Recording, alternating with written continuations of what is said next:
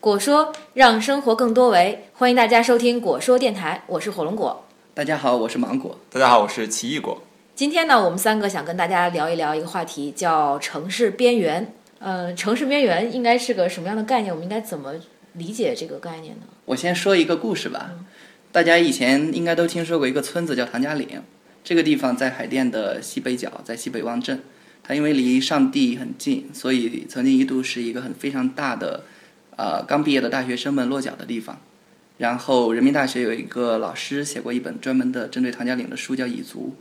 据说这本书得到了高层的高度关注，所以到二零零九一零年的时候呢，唐家岭就被列入到了北京市政府的一个挂账村的改造计划里。什么叫挂账村？挂账村就是当时在北京城乡结合地带规划出了五十个，不是规划，是划定了五十个重点的啊、呃安全防安全风险比较大的村落，哦，啊、尤其是外来人口倒挂的那种村落，嗯，然后把它要就是相当于下了军令状，要迅速的去拆迁，去完成升级改造。嗯，唐家岭就在这五十个村子之列。然后唐家岭拆完之后，当地的村民有本本地户口的人是得到了非常妥当的安置的，据据公开报道。但是很少有报道提及那个以前住在唐家岭的蚁族们，现在落到了哪里？对，后来我们我我在调研的时候就发现，他们很多相当大的比例，呃，挪到了昌平区在沙河镇南边的叫做北四村的一个地方。北四村。对，因为正好我之前也看了一篇报道啊，在说北四村这事儿，可能大家还对这词挺陌生的。北四村其实是四个村子的合称啊，它是分别是定福黄庄、史各庄、东半壁店和西半壁店。这四个村子呢，其中户籍人口只有六千多个人，但是呢，外来人口就已经有九万多人。九万多，对，九万多，而且这个村这四个村子里边儿那种出租房屋啊，嗯有九也有九万多间，这就是对典型的种房子的瓦片对对经济。对，而且这样的话，你可以看到它这个外来的这些人口和它本村的比例，甚至能达到了十五比一，大概这么一个比例。对，本村的人口占不到百分之，就占百分之六七。所以可能北四村对于我们今天这个话题来说，它就是典型的城市边缘，对吧？对对对那么我们其实，在理解城市边缘的时候，好像还是从这个空间的这个意义上去理解，它应该是处于这个城乡交界，或者我们通俗上来说是城乡结合部的这样的位置。如果是从物理上来界定，最直观的一个例子就是城乡结合部，把它当成城市的边缘，嗯，因为这是属于城市化的一个最前沿沿的阵地带，前沿地对带对对。但是呢，其实我们有其他很多类型的城市边缘，比如说城中村，广州和深圳非常典型。它虽然是在城市的内部，它最典型的物理的建成环境的特征是它被高楼大厦包围着的一片低矮的，可以说是棚户区的地方。嗯，呃，然人后口密度非常高，然尤后其是外来人口落脚的地方，都会选择在这样的城市边缘地带。咱们说回到北四村，嗯，因为这个这个村村庄容纳了很多唐家岭搬迁过去的应届大学生、北漂们。今年七月份呢，央视就在《新闻一加一》那个栏目做过一期特别节目，专门报道了北四村的现状。据说这个节目被高层领导又关注了，然后现在，啊、据我了解，可能北四村也列入到了改造的，呃，议事日程上。那也就是说，北四村又要接受拆迁的命运吗？呃，我觉得可以这么推测吧。呃，就其是实其实我之前去过唐家岭，去过唐家岭呃做调研，去一户一户发过问卷。当时去观察的时候，确实跟想象中的城中村还挺符合的，就是它那个空间啊、道路啊、设施啊都不是很好。呃，大家都住在一个就类似于筒子楼那种居住模式，然后有门禁社区的这种保卫的形式。然后你上去发发问卷，会发现他们的收入水平基本上，嗯。两千到五千不等吧，有一些在中关村的那个程序员， 又回程序员，还还在这个地方住，然后他们在那一个月的房租大概是五百到一千这样的情况，然后也有一些带着小孩儿在里面住的，也有一些不识字的，反正就是一个大杂烩吧，就是什么样的人都有，大大部分比例比较高的还是大学生、毕业生，就是还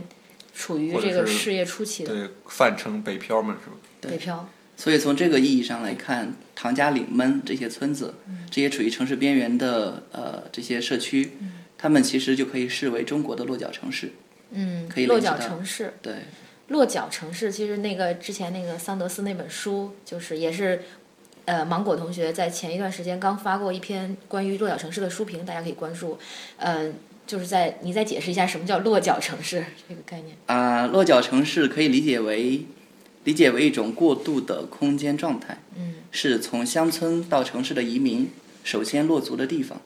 但是他们落在这个地方，并不是为了定居在这里，而是把它当成了一个一个转换器，嗯，把自己的劳动能力或者其他方面的资源转换成收入以及其他想获得的东西，然后在这个转换过程完成之后呢，或者是呃，比如说创业失败会回到原来家乡。或者是大很多一部分人可能会会实现自己的目的，然后再搬出去，然后再成为可能是他们理想中的那种融入到了城市这个这个这个氛围里的城市社区里的一个正常的正常是加引号的正常的一个城市人，就是可以理解为一个跳板，对，可以理解为一个跳板。就可以往前跳，也可以往回跳。对，所以落脚城市在桑德斯看来就是一个，并不是造成问题的一个冤首，而是一个一个容纳和解决问题的一个蓄水池。对，像是类似于城乡之间一个缓冲地带，它把可以把很多问题在这儿做一个缓冲，把尖锐的矛盾在这儿做到一个缓冲。哎，其实我听过一个理论，就说这种秩序和混沌交界的边缘是最具有创造性的地方。因为它有存在的不确定性，而且它包容性更强。不确定性就意味着它可以有无限个可能性，对，就是有可能就有一有那么一小撮就会成功。也就是说，其实城市边缘蕴含的是很强的这种无限的可能，对吧？对。嗯，其实从这个就是社会关系啊，从这个空间形态上去理解城市边缘，我觉得还是有那么一个比较清楚的认识的。那么，但是这个这个城市边缘这种现象为什么会出现？就为什么会产生城市边缘？或者说，我们先看一件事儿，就是大家为什么到城所谓的这些地区，我觉得很重要一点就是便宜。对在某种程度上，一个经济动因非常非常强烈。它它为什么会便宜？你觉得？为什么便宜？因为有一些城市边缘，它并不是真的离市中心很远嘛。嗯，那个如果是你按照离离中心越远，它可能地租越便宜，它是便宜的。比如但有些说，地区它还挺近的。比如说我们耳熟能详的浙江村，当然现在已经不存在了，在大虎门地区，它距离天安门的直线距离只有五公里，嗯，只有五公里，只有五公里。那就是设施不够好，那么这问题来了，为什么设施不够好？设施历史遗留问 题。那为什么当时城市发展的时候跳过了这个区域，就去其他区域，就是它的周边区域它发展起来了？为什么这个区域就成为一个洼地呢？呃，在南方，在广州和深圳，这个原因，据学者们的研究已经很清楚了。就是因为当时他们城市快速发展，嗯所以他们在呃征地的时候考虑的是最主要的是成本问题。嗯征耕地成本相对而言要便宜很嗯多，啊、所以他们就把宅基地、农民的宅基地和他们的宅基地上的住房给保留了。嗯当旁边的这耕地已经被征完，开发成房产的时候，中间的那一块宅基地，弄整个村庄的那个聚落是留存了下来的。同时呢，随着旁边城市的发展，容纳的外来对外来劳动力的需求越来越多，同时在城市的这个公共住房这方面可能没有跟上，这些外来人口大量涌入，只能选择在自己的能承受范围里的便宜地的方、地便宜的地方去落脚。嗯然后这时候就和当地的村民达成了一种双赢的互动，嗯就是村民种房子获哦得收益，而外来人口呢就在这些种的房子里边居住，来获取廉价的住房。就是它它其实是一方面它就是区位比较好，另外一方面价格又便宜，当然大家会选择它了，就很很容易理解。哎接下来我们可以去思考为什么价格便宜。我的观察是，在城中村、南方的城中村，或者说北北京的这边的城乡结合部，嗯在这些村庄里的住房一般面积都相对很小。对嗯对他们为了迎合这种低收入阶层的外来人口，故意的把房子做的相对较小，这样虽然总价很低，其实平均的房租并并不不比低市区的低很多。对，就是你按每平米的租价，它其实还是跟市场规律很像的。嗯就跟现在很多那种所谓的中介一样，他把房子转租的过程中，他会分隔一分下隔。嗯对，你其实这样算下来其实并不低，但是因为刚毕业的大学生，你对于居住弹性是很大的，嗯你觉得是能住就行。那其实说明目前的住房市场上对这种小户型非常稀缺，对吧？不是，但是你如果你小户型，无论是对于投资还是对于保，就是那个你持有来说，可能都不是一个非常好的选择，在咱们现嗯，在。可能就是为过渡阶段的人提供的一个对，这就可能哦又要领出另一个话题了，就是廉租房的问题，可能也不是我们今天要重点要讨论的问题。嗯我们可以聊一聊另外一个原因，为什么那边房租便宜？嗯，我觉得是因为他们的基础设施没有跟上，对，就是在那些村庄里面，基础设施是按照以前的村庄的常住人口来设计的，嗯，对吧？然后大量的城中呃大量的外来人口涌入之后，就像刚才说的北四村，四个村子总共的常住人口才六千多人，但是现在的总人口达到十万，那么六千按六千多人标准设计的基础设施一定不会满足十万人的需求的。你所指的基础设施都包括哪些东西？包括呃环卫、嗯，公共厕所、上下水、消防、治安等等。其实已经都是非常基本层面的，对就包括像什么公园啊，对然后便利店啊这些东西都没有考虑还。对，至于说天然气啊，或者是地就更暖啊，更那就没是有更了高端的存在。但是你像你刚才提到的公园绿地这种是可以由政府提供的，但其实像是你提到的便利店，它完全可以有市场机制提供。对，但是还是有一些基本的公共服务应该由政府提供，比如医院、诊所、比如说环卫、小学，上下卫水生这些东西，是应该去提供一些基本的公共服务，对考虑到人口的迅速上涨。但是我们接下来一个问题就是，为什么政府不去提供它？这就牵扯到了一个对价值政府观的判断。对政府一般遇到这种情况，好像大多数情况采取一刀切哈，就是把它拆掉，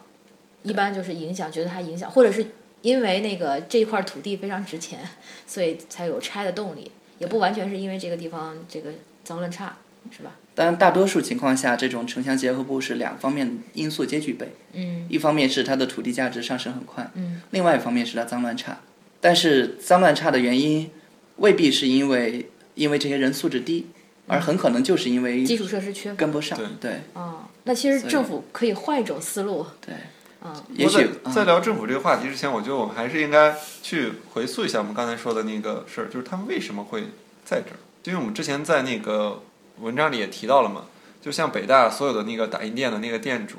基本上都是来自同一个地方。嗯湖南省娄底市。对，就是他们就为什么是会真的吗？嗯真的吗？是啊后来我都又是来自于后来我又跟他们又进一步的交流，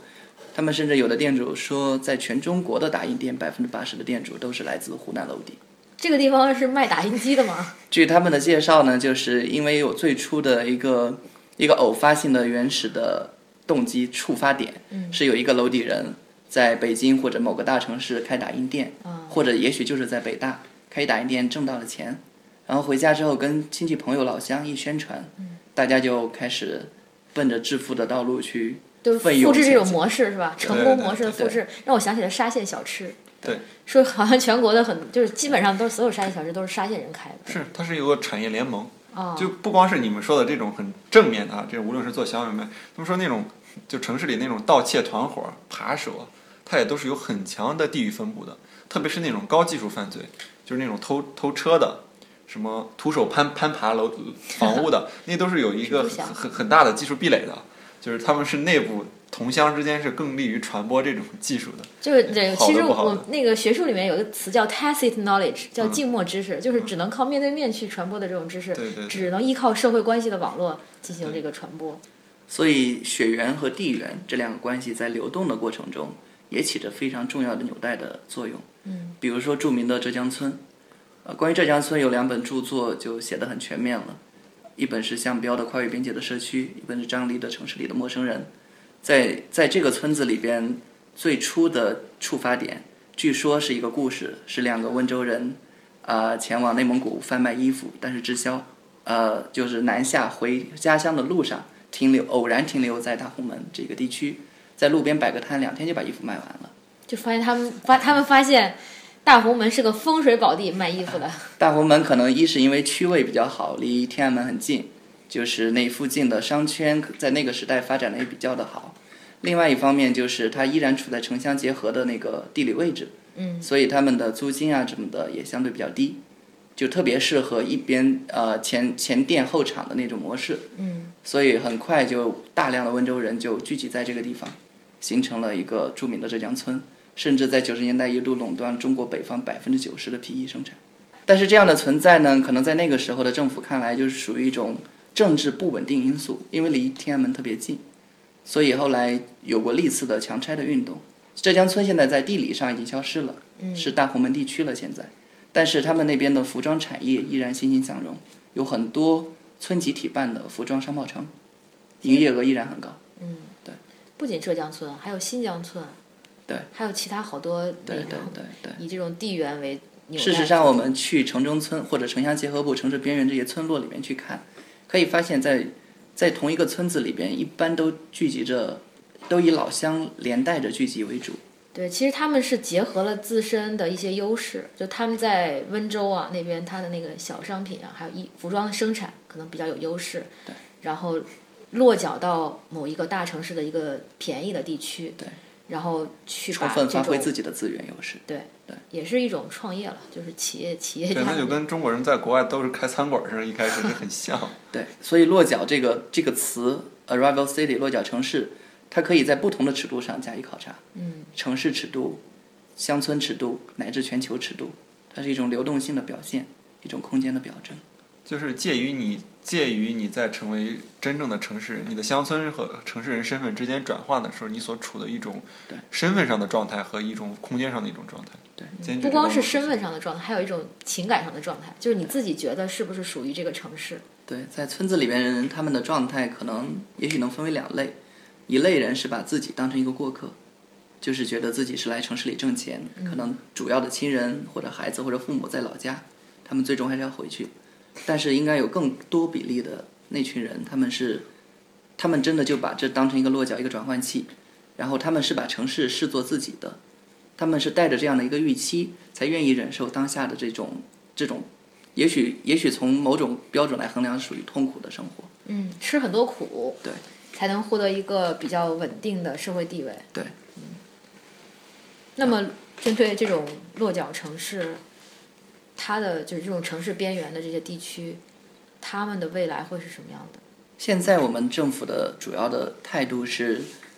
是觉得它因为潜藏着很多问题，比如说脏乱差，比如说政治不稳定因素，比如说犯罪的猖狂，呃，因为有这些问题的存在，所以我们就是主要是一刀切的政策，是把它拆掉、升级，做空间升级，这是一个最主要的政策思路。但是，也许我们可以换个角度去思考，就是能不能去采取一些引导性的、规范性的手段，能够提供一些基础服务设施，能够规范他们当地的四大乱建，然后让这种民间的力量真正的在市场经济在市场经济的城市化的过程中发挥出力，发挥出作用。就是这种自下而上的力量、自组织的力量，对对是吧？对，就他们会去发现什么没有的时候，会去自动的匹配，比如说像便利店，像呃一些小型的这种公共活动的空间，他们也黑许对黑车，就在这种基础这个公共服务设施不发达的地区，啊、村民们或者是这种城市边缘或者是外来的人居口住者他们自己。对，会想办法对。而且还有一些，就是有一些那个社会型的企业，他会去关注这个这个现象，他会去提供一种方法，比如说像那个黑车，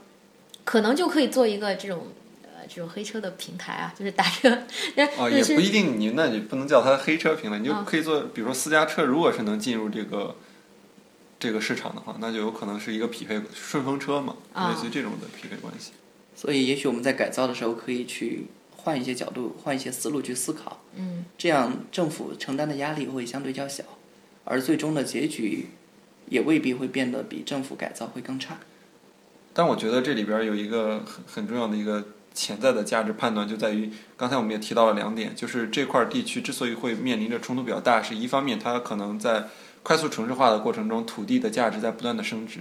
而另一方面呢，它又潜在的这种所谓的脏乱差的一种情况，或者它它的可能是一个冲突点。那你如果是政府只接受，哎，我只要为大家解决这个脏乱差的问题，那显然是可以提供公共服务的一个一个情情况。对但如果是比如说在某种程度上，我们想获取这部分土地的意见，那可能他们确实不可避免的要面临着一一一一一一一轮洗礼。嗯，是这样的。所以呢，在现在最主流的土地财政的这种财税框架之内，想要去避免对对城市边缘的空间改造，可能是比较困难的。但是，假设我们的制度在演进，我们很快能建立起一种，比如说财产税、物业税这种体制，并且我们能够理顺，呃，这种城市边缘村落里边的房屋的产权关系。一方面承认他们的他们的正当性，另外一方面去把他们纳入到这种房产税的房产税的体系里，这样的话，城市政府也会多一笔新的财政收入，就未必需要考虑通过卖地这种去获得、去分享城市化过程中的空间红利了。对，而且我觉得就有一点，应该充分的尊重在里面居住的人的这个他的需求，因为这个固然固然这个土地财政啊，这等等这个溢价很诱人，但是你无形中剥夺的这些人的这种生存的机会和这种生活的幸福感和满足感，其实是非常大的，是可能是很多钱都换不来的，尤其是对于这个创造性非常高的这样一个地区来说，他们这些人中。通过他们自己的勤奋，然后奋斗，也许未来就是成为了这个，就很大可能上程度上就是成为城市的主人。其实我想到了一点，就是关于那个艺术家，就是其实，在城市边缘，它生存着一些艺术家，像以前的七九八，它就是位于城市边缘。嗯对像现在的宋庄，对对吧？还有草场地，对对，就这些，其实你看艺术那个创造性的体现嘛，就是艺术家他这个比较低的房租去支撑他的艺术创作，反而带来了一些就是创意产品。这让我想到了草场地这个例子。草场地就属于典型的城市边缘的村落，然后在现在的草场地分布着很多美术馆和画廊，这个大家都知道。然后大家不知道，可能是草场地呢，他们的村子里边，村民们自己建的房子，都是相当的高端的。嗯，他们的无论是外部的坚固程度还是内部的装修，都和城市区域里的公寓房没有太大区别，甚至他们做到了天然气入户。呃，草场地呢，在周边的村民们、周边的其他村子的村民看来，就是很值得羡慕的一个一个存在。这就其实就呼应着刚才我们说的，政府在改造的时候可以考虑的一个新的思路。嗯。然后在这个地方，村民们的生计跟艺术家们的需求是达成了一个良好的双赢的局面。就是在城市的演进过程中，这些城中村它的未来的可能性，除了拆迁，纠正未必是城中村，啊，也可能是城乡结合部。对，但总之，他们都属于城市边缘这样一个概念。就处就两两种命运嘛，一种就是被拆掉，另外一种就是被植入了一些比较呃比较推动他们内生发展的一些一嗯公些共力服务量。设施对，还有他自己的一些力量。对。那如果假设这些地方都被拆掉的话，那些人去哪儿住呢？就是比如说这个北四村村村这个这个四个村子，它如果再被拆掉的话，这些人怎么办？那就要又要就近流动到房租更低一点的就最低的像地方。就像唐家岭被拆，他们流到北流动到北四村一样，北四村被拆，他们可能就像沙河流动，只就要交更通远，便离利，城市中心更远的地区，那不得不。那其实这是就是一个城市增长的一个过程。但是也许这个拆迁政策的初衷反而是为了控制城市的增长。所以我们的政策制定者也需要去考虑这样的一刀切的强拆政策到底能不能实现他们预期的政策目的。比如说，我又想到了浙江村，在一九九零、一九九五和一九九八年分别有过几次大规模的拆迁，一次拆的面积可能超过两百多万平方米的违章建筑，但是没过几个月，当时住在那些村子里的那些浙江商人以及他们给他们打工的其他外地的流动人口，又会纷纷回到大红门地区，并且四散到更多的大红门地区的其他的行政村里。也就是说，每拆一次浙江村，浙江村的面积会扩大一次。这也会给我们现在的这种一刀切拆城市边缘村落的政策提供一个负面的教训。但是这种扩大是其实是长啊，其实在它是在生长，因为有这么多人涌入涌涌进来了。呃，在浙江村的那个案例里面，是因为他们担心核心的村落又会接受新一轮的拆迁，他们不敢去落脚核心的原来那个村子，所以他们就相对躲得远一点，也未必是因为人口真的大规模增加了。那其他国家在这个这种情况下，就这种落脚城市，他们是怎么处理的？好像很很很多发展中国家都是一个很头疼的历史遗留问题。它不光是历史遗留问题，而且是现在正在演化中的对问题。对，比如说今年巴西世界杯，我们都看到了里约热内卢的那个法维拉，它里边的黑帮那些毒毒品毒品的贩卖的团伙是怎么控制着整个社会的？嗯，这个比起我们的城中村的治安问题，真是要严重很多倍啊。嗯，对，所以这是一个世界性的难 题。也许在所谓的全球的南方国家，都是在面临着类似的问题。于是我们就去需要去反从理论和实践两个层面去做很多反思。这时候我就想到落脚城市里边提到的那些关于落脚的案例，他认为就有一些落脚的案例做的相对的比较好，做得好的是那种，符合什么标准就算他做的比较好做得好的这些，就是他们真的能够起到转换器的功能，啊、就是它没有排斥这些外来人口，没有阻碍他们的流动的途给了他径。希望。好像它里面有一个案案例是讲重庆的，是吧？对，重庆的的那个例子还是挺好的，对，讲的，嗯，给了他希望，并且并且给他提供了实现希望的渠渠道。而那些做的不好的，就是阻碍了希望。当人做的变得绝望的时候，就会发生很多事情。比如说这里面就提到了2005年巴黎骚乱，就起源在巴黎北郊的一些北非的移民落脚的地方。嗯，之所以他们会骚乱，是因为他们有一个共同的感受：他们既不属于非洲，也不属于法国。这种无根的状态让他们叫城叫国家边缘了，对，让他们变得越来越绝望，就是对自己的未来、对自己前途没有任何的信心。嗯，只要有一根导火索，矛盾就会爆发。嗯，另外一个例子是伊朗的德黑兰，在呃一九六零年代，伊朗当时还是个王国，他们的国王推行改革的政策，结果呢就吸引了大规模的呃流动人口从乡村迁移到德黑兰的郊区。他们以为进入城市就会带来好生活，嗯，结果他们他们发现虽然经济发展了，但是收入分配是不公平的，他们的获得更好生活或者更高收入的梦想是破灭的。所以到了一九七零年代末，社会矛盾逐渐的积累，最终爆发，出现了伊朗的伊斯兰革命。这是落脚城市最可能，呃不是最可能，就是当它朝负面方向演化时候会出现的最严重的后果。嗯，它有可能特别好，让这个城市充满希望，吸引了很多人，然后让很多人在这儿成为一个城市需要的人，也有可能就是让这一个地方成为一个定时炸弹，呃，定时炸弹这个词可能有点严重，就是只要能让它真的起到转换器的作用，嗯，那么落脚城市的存在就一定不会阻碍城市的发展，不会阻碍所谓的城市化的进程，嗯。但是如果关闭了这个转换器的阀门，